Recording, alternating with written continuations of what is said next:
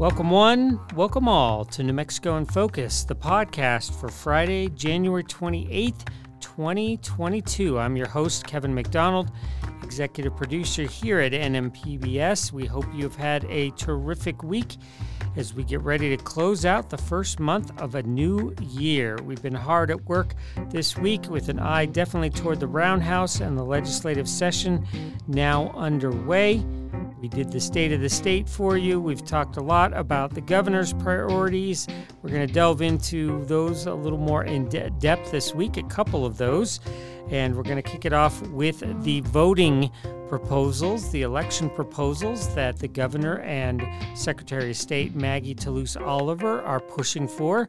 We caught up with the Secretary of State this week with correspondent Gwyneth Doland.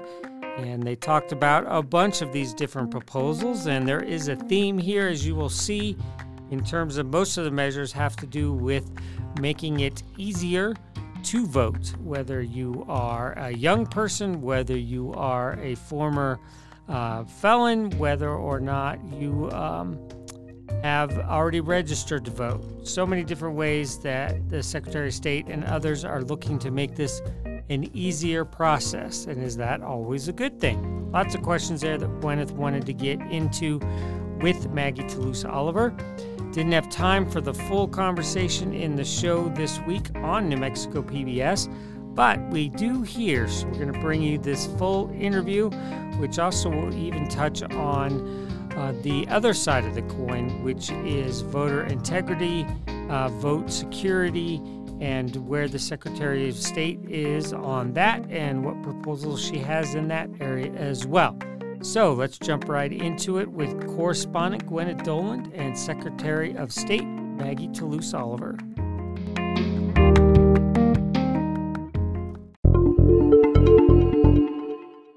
Thank you to New Mexico Secretary of State Maggie Toulouse Oliver for making time for us in your busy schedule. Thank you. I'm happy to be here. Well, we want to talk about some of the voting reforms that you and Governor Michelle Lujan Grisham have put out. Big picture, what is the problem that you're trying to solve here?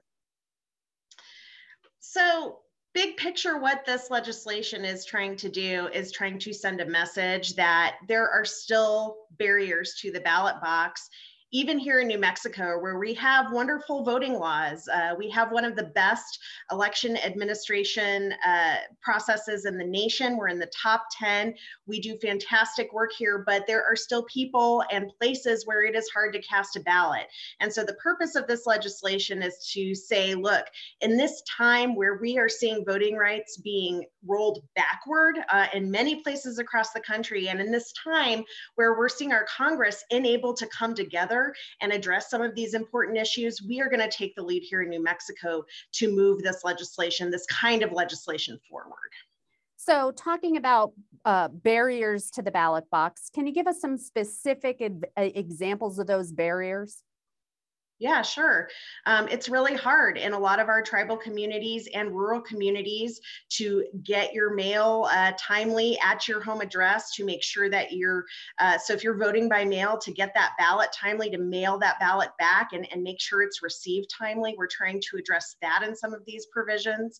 Um, it is hard for people to register to vote who don't already have a driver's license or state ID here in New Mexico. And, you know, I, I think it's a very popular notion that pretty much everybody has one of those things. Um, that's an otherwise eligible citizen, but that's not always the case. I mean, we have elderly folks and people with disabilities and, you know, people who just do not, for whatever other reason, have an ID. So we want to reduce that barrier for them. And, you know, one of the biggest challenges for democracy is, is having more young people participate. And, and why that's a challenge and why it's important is because the future of our democracy depends on our citizen participation. We know that voting is habitual. The younger folks get registered and start participating in elections, the more likely they are to be lifelong voters and contributing uh, citizens in that way. So one of the one of the perhaps most controversial elements that you've got here is lowering the voting age to 16 uh, in some cases. And so is what you're saying, you, you know, that it's like a gateway drug to voting? Like you want to get them while they're teenagers and get them hooked? Yeah.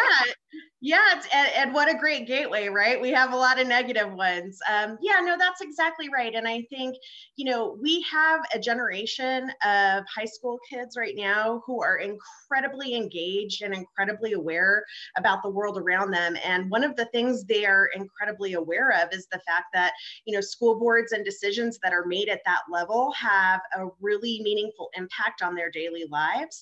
You know, whether it has to do with whether or not they wear masks to school or can even physically go to school or not. Um, if you know members of the trans uh, and and queer community, whether or not they can feel comfortable in their schools. Uh, folks who are concerned, kids who are concerned about school, you know, guns in schools and violence at schools. You know, these are big decisions that impact them every day. Um, many of them have jobs. They're paying gross receipts tax. They're helping support their families, uh, and and and so it really I think would be meaningful for them to also have a say in these kinds of elections. And again, get them uh, to, you know, start becoming these you know habitual voters and these you know participating members of society as they move forward in life. Now you know when it comes to other topics we spend a lot of time talking about how 16 year olds 19 year olds their brains are not fully developed. I mean there's a lot of 16 year olds out there that can't be trusted to make a dentist appointment much less evaluate some complicated issues on the ballot. Are 16 year olds really aware and connected and mature enough to be given this responsibility?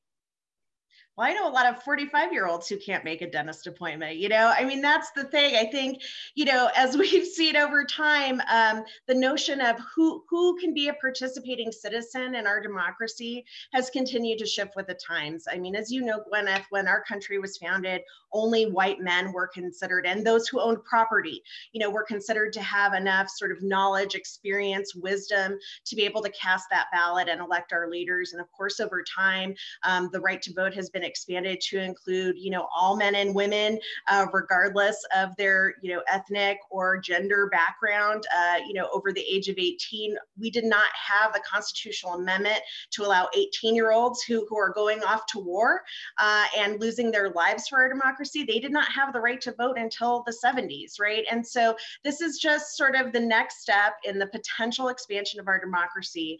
Um, and if nothing else, I think it's worth an important conversation. I do think that if a 16 year old is aware enough to want to register to vote and participate in an election, have enough of an opinion uh, to want to get themselves to that polling place to vote, um, I think that that voice is important to be heard.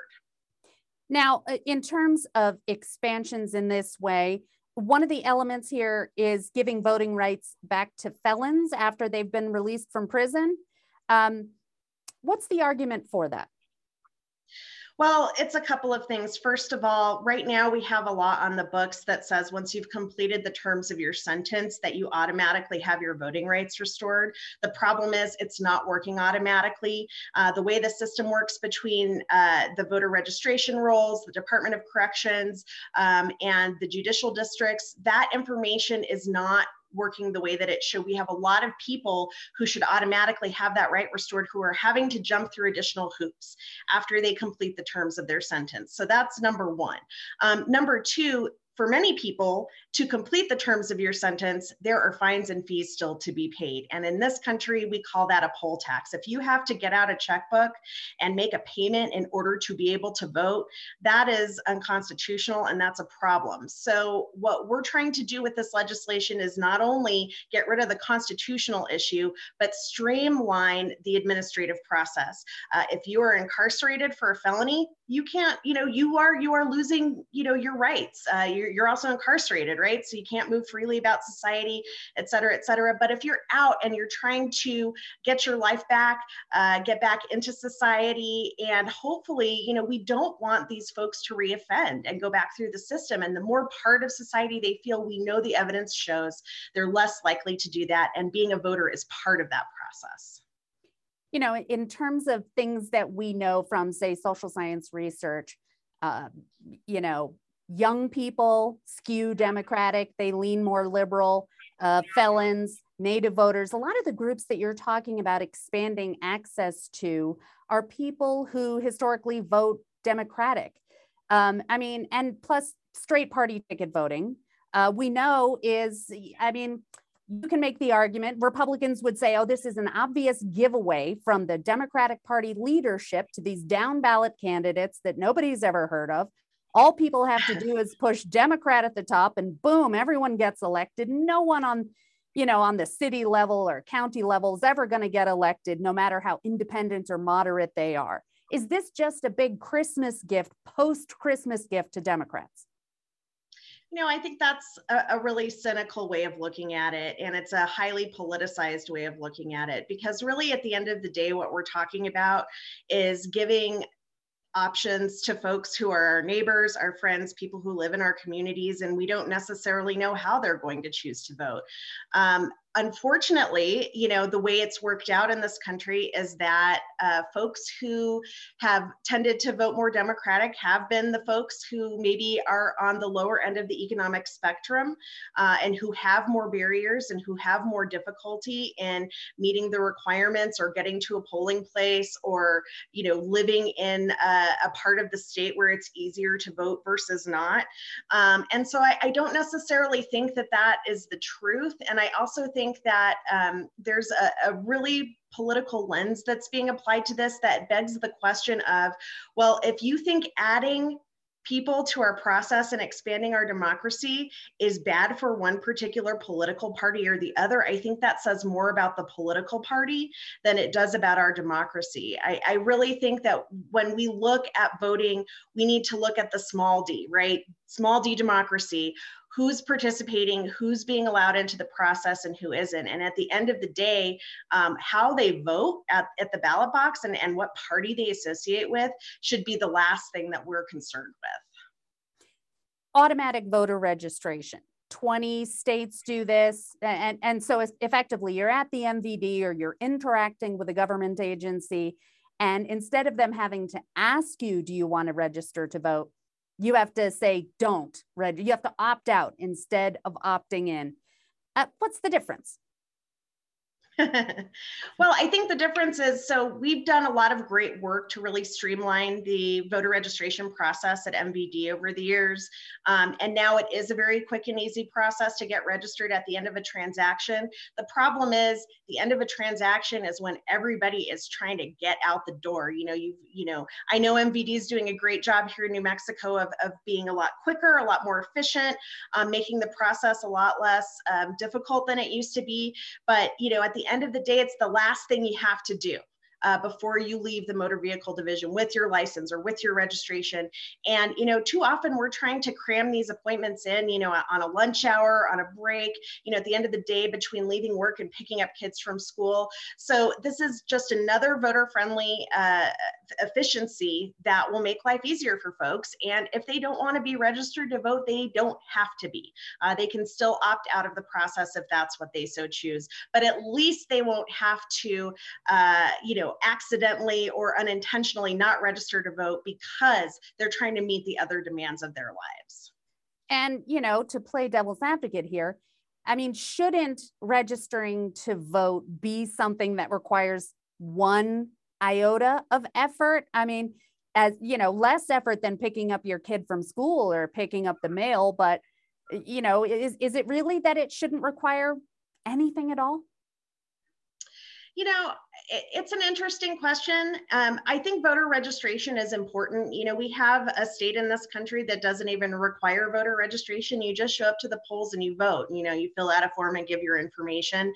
So there is an argument to be made that we don't even need voter registration. But I think the argument that uh, you know the, you should have to uh, jump through a hurdle in order to vote, and we should make that hurdle more difficult. I mean, that's a slippery slope, right? Where you know, so how hard does it have to be to register to vote for you as a citizen to be making the appropriate amount of effort in order to do your civic duty and cast your ballot. I view it as the job of the government to make that process as simple and easy as possible. We should be reducing barriers to the ballot box, encouraging that civic democratic participation, particularly for people who, uh, you know, really find it hard to fit all of these things into a day when they have so much else going on in their lives. And as you were talking there, I was thinking about going to vote. I, I think I went to the polls once in the in during the pandemic, but I, I think I've also voted by mail, m- preferably, right? So, yeah. you know, one of the things that you're talking about here is um, giving people more time to send and receive their absentee ballots. Did this come about because of the pandemic, it, or is this? I mean, how much time do people really need? Yeah, you know, you're asking a question that um, as we came together as a leadership team, you know, myself, the governor, um, our legislative leadership, we really took a close look at that. We've got a couple of different pieces of legislation moving through the process right now. And one of them is addressing those timeframes that we did have temporarily during 2020. Um, we took a look at that and, and what we were able to do is say, you know what? Um, the timeframes that we had in 2020 really worked for the voters here in New Mexico. We didn't necessarily need to extend that time on the back end. We had very, very, very few, less than one ballot per county that was still outstanding after 7 p.m. on election day. Um, so we did make actually a decision not to include that expanded time frame. We, we still have expanded time frames for our overseas and military voters. That is very important uh, because we know it does take a while to get the mail when you're overseas. Um, but at the end of the day, I think we're going to still be good with the process we have now, as long as uh, you can drop a ballot off uh, at a convenient drop box uh, near you or in your county and don't have to rely on that mail service. And what about extending, expanding early voting? Uh, that's another piece that we just we took a look and we said you know what um, what we are doing here in new mexico is working for new mexicans we talked with county clerks um, you know again we did not have a lot of issues of folks not being able to make we have that 20 28 full days of early voting uh, at clerk's offices and, and uh, two weeks at the end of the process at satellite locations. So there have been, you know, some streamlining decisions made on some of these policies as we head into, you know, hearing these bills in the legislative process. So today uh, you released a report uh, done by political science professor Lonna Atkeson, no stranger to our program about voter attitudes in the 2020 election. Can you give us a, an idea of some of the, the major points? I mean, the you paid for this, the professor did it. What did she find? You know, it's a very uh, robust report, and you know, Professor Atkeson and I have been working on this uh, this report for many years. She did the first one in 2006 before I became county clerk in Bernalillo County. We did it every election. I was county clerk in Bernalillo County, and now we've done it again statewide um, since I've been in this office. We have this rich, robust, you know, time series of information and, and the kinds of things that that she and her team have been looking at. You know, have been taking a really a, a 360 degree view of the election process. So, you know, going into polling places, how, how is it actually working uh, as voters come in to vote, watching poll official training, and then, of course, interviewing uh, random samples of voters. Uh, you know, before and after the election process. Um, what we have found over time, or I should say, what she has found over time, and, and what I have learned over time, is voter confidence has continued to improve here in New Mexico, but the key to that has been that every time we do one of these evaluations and find out, you know, voters really liked this, or maybe they had to wait too long in line, or, you know, uh, maybe this process didn't work really well for them. We've gotten recommendations back. We've been able to make uh, uh changes to the process that are reflective uh, of that feedback. And I think that's continued to improve. So um, let me so guess. They told you they just want to do it on their phone. Why can't I just do this? Can I just text it? Can I just text my vote? to vote on their phone. you know, that is something that pops up a lot. And of course, the reality is we just don't we don't have a secure internet. We're not there yet with the technology, but we're trying to do everything else we can for voters online. We do have high voter confidence in New Mexico. What I will say is this last 2020 election, um, a lot of questions have come up about the election process uh, that are are sowing doubt uh, about the integrity of elections. So, one thing we learned is that about a third of voters don't know that their ballot is completely private.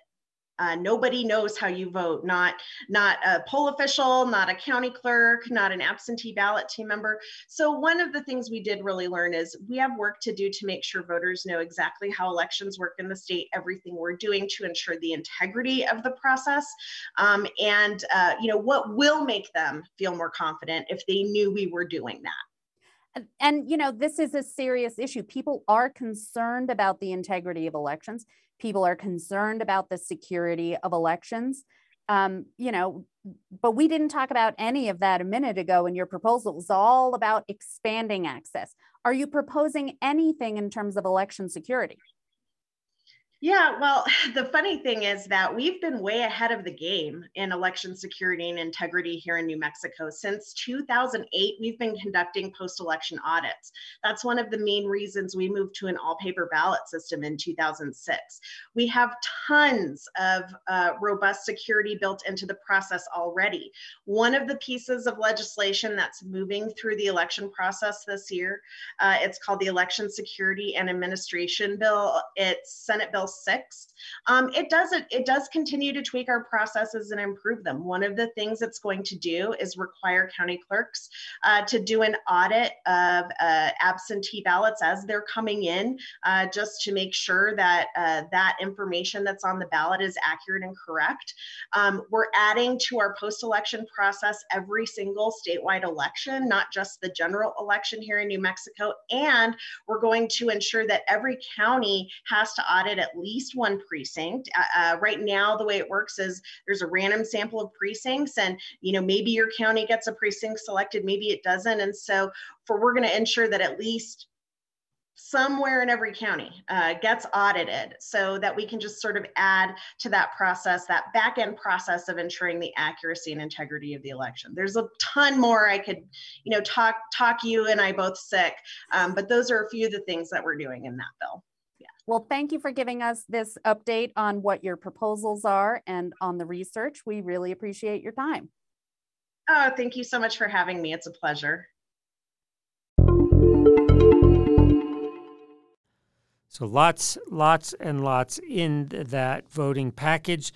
We'll continue to track that here uh, with you guys in the podcast on social media. We're there wherever you are Instagram, Twitter, YouTube uh, Facebook, you name it, you can find us there. We'll be keeping you up to date.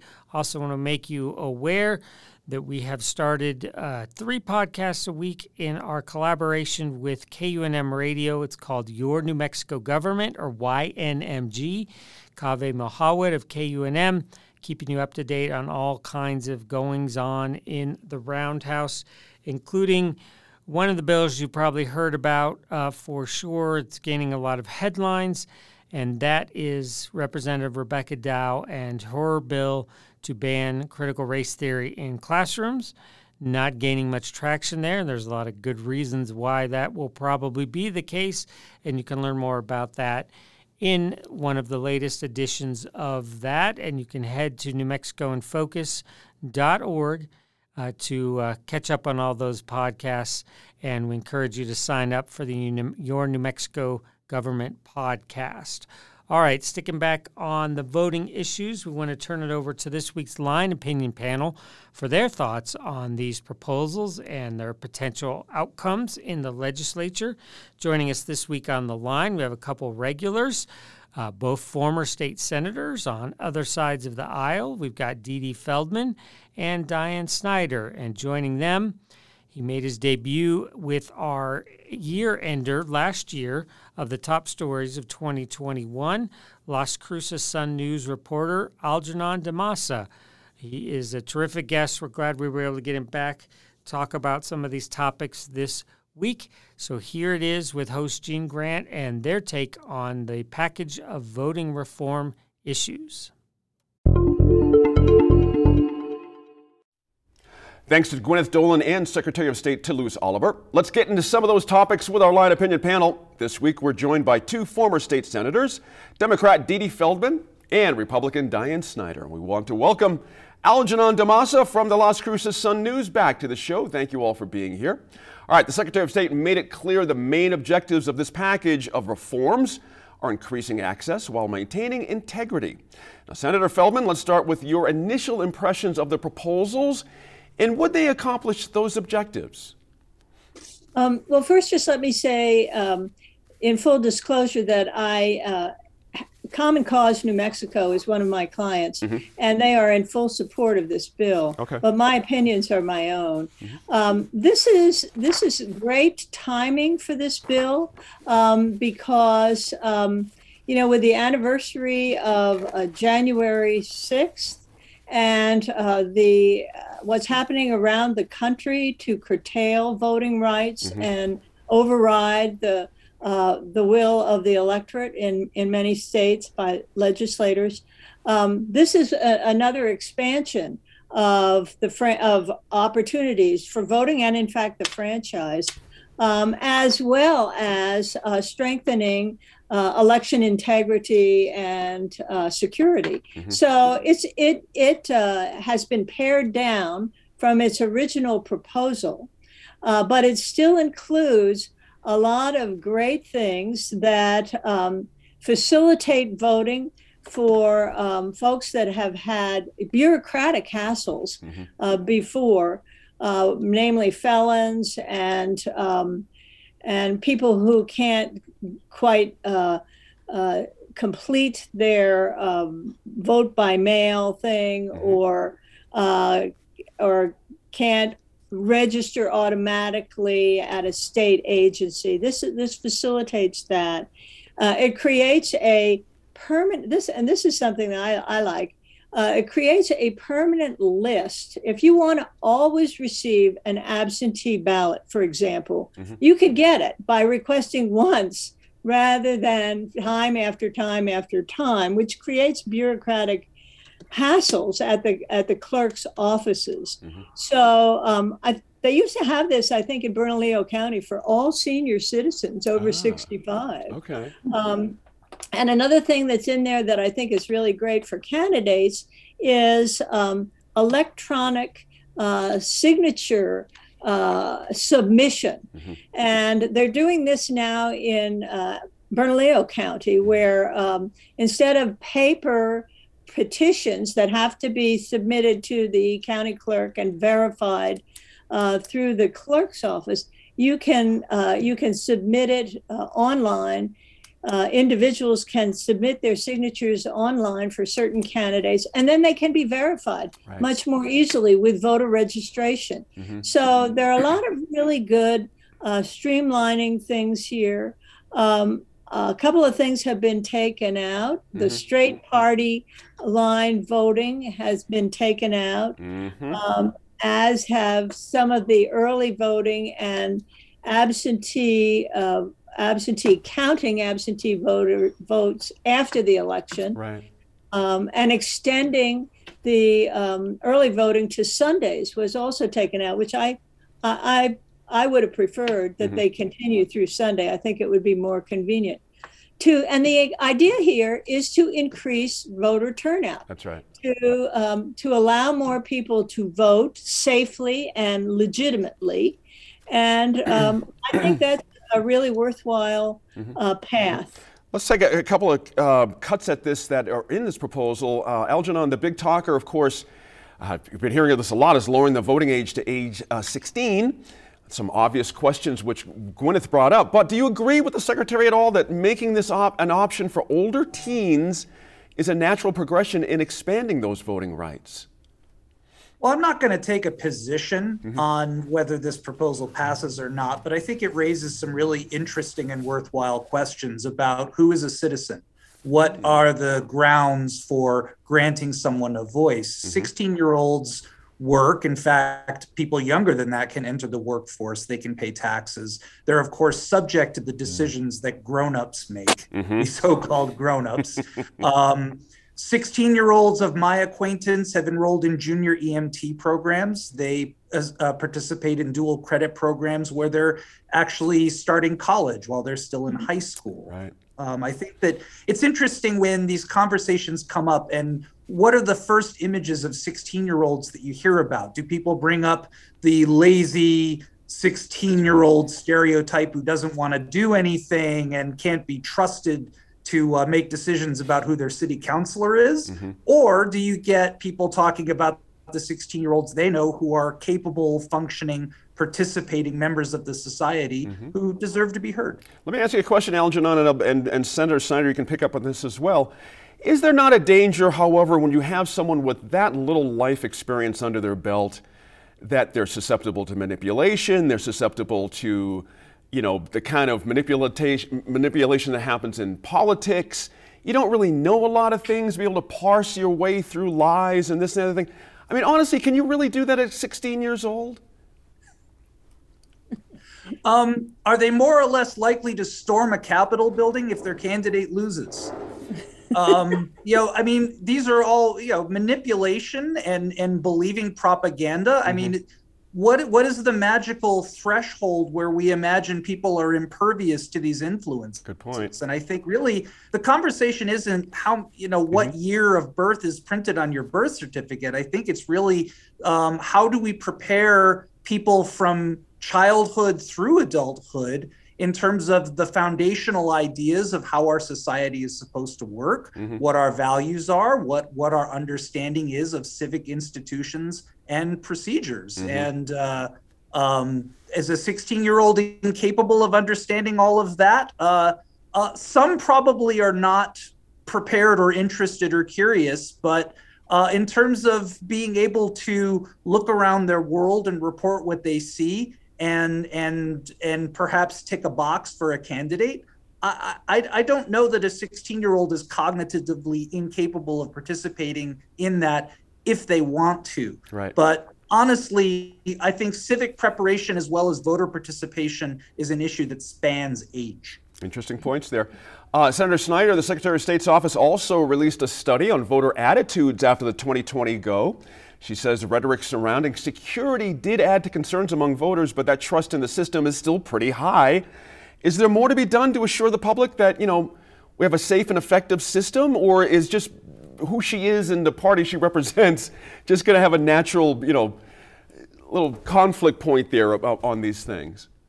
I think several points along those mm-hmm. lines. I think there's always going to be partisan conflicts. Mm-hmm. I, I, think that's always going to be anytime you change a law. Uh, one of the things that uh, kind of struck me, just a couple things in, in, the bill. We mentioned the age. Right. I, it, as you recall, the reason we lowered the age from 21 to 18 was because of the Vietnam War. Right. And if we could send our young men at that time off to die in the swamps of Vietnam, then they should have the right to vote. Mm-hmm. Well, I don't exactly see a comparison or a similar kind of occasion right now. It really brings up, though, to me how do you as as a candidate how do you reach those young people mm-hmm. and one of the great programs we have and i hope they still do it in the legislature is they have a program for you from the national conference of state legislators where you can go into your schools and talk about the elective process uh, how a bill passes well if you're going in and doing that is that not campaigning and I don't want ah. that to go away. I think that is so important. And I think the civics education that Algernon mentioned, incredibly important. And so I'm kind of going, well, if we do the first step first, if we go back and we make sure that we have civics classes, that we teach our young people mm-hmm. about the process, it's our responsibility to educate them.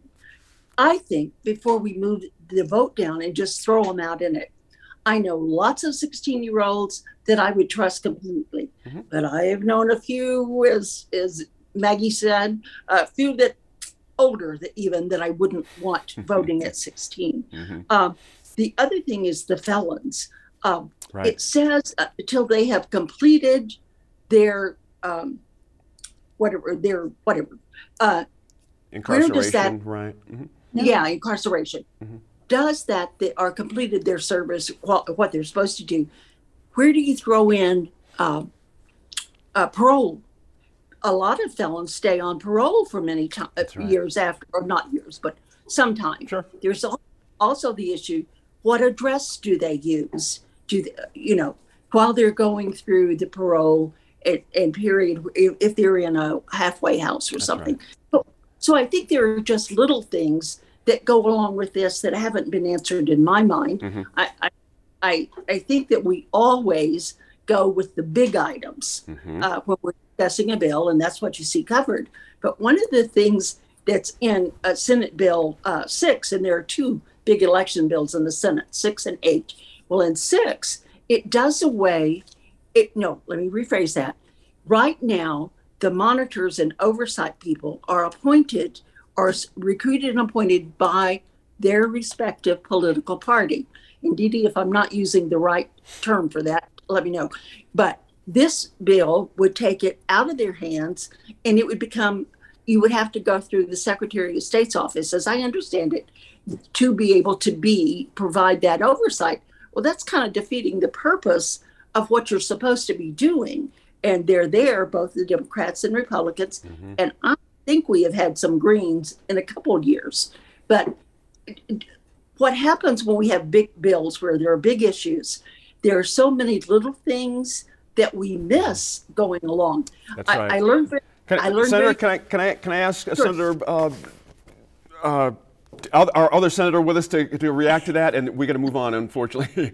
Um, yeah, sorry. That's all right. Yeah. That's all right. I think I think what's actually in the bill, let me just clarify a little bit, okay. is that it requires training by the okay. Secretary of State for for these poll workers, and it requires disqualification of poll workers who have been uh, abusive or problematic in the past. Mm-hmm. Mm-hmm. Oh, okay. Interesting points Thank there. You.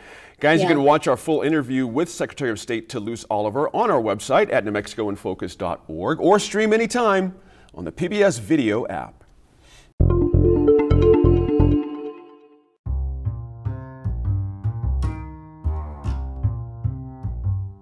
We've got much more from that line opinion panel on our next episode coming out on Monday, including conversations about the governor's pitch to make New Mexico a hydrogen hub. What exactly does that mean? And uh, what are the chances for that to happen? with some legislative help in the next three weeks. So we'll be talking about that. We will also hear more uh, background and information about some of the tax cuts and tax issues that we have talked about, including a GRT uh, tax cut for the first time in many, many decades, Social Security tax cut, uh, lots of things going on in the tax realm. And we are catching up with Richard Anklam of the Tax Research Institute. That's coming up next time. And just to look at some of the political wrangling, maneuvering that we are seeing on full display already in the legislative sessions. So lots coming your way. Again, a reminder a new episode of the podcast, YNMG, Your New Mexico Government, should be out this weekend as well with Kaveh Mahawood of KUNM. We'll have much more legislative coverage there. Until next time, though, stay safe and stay healthy.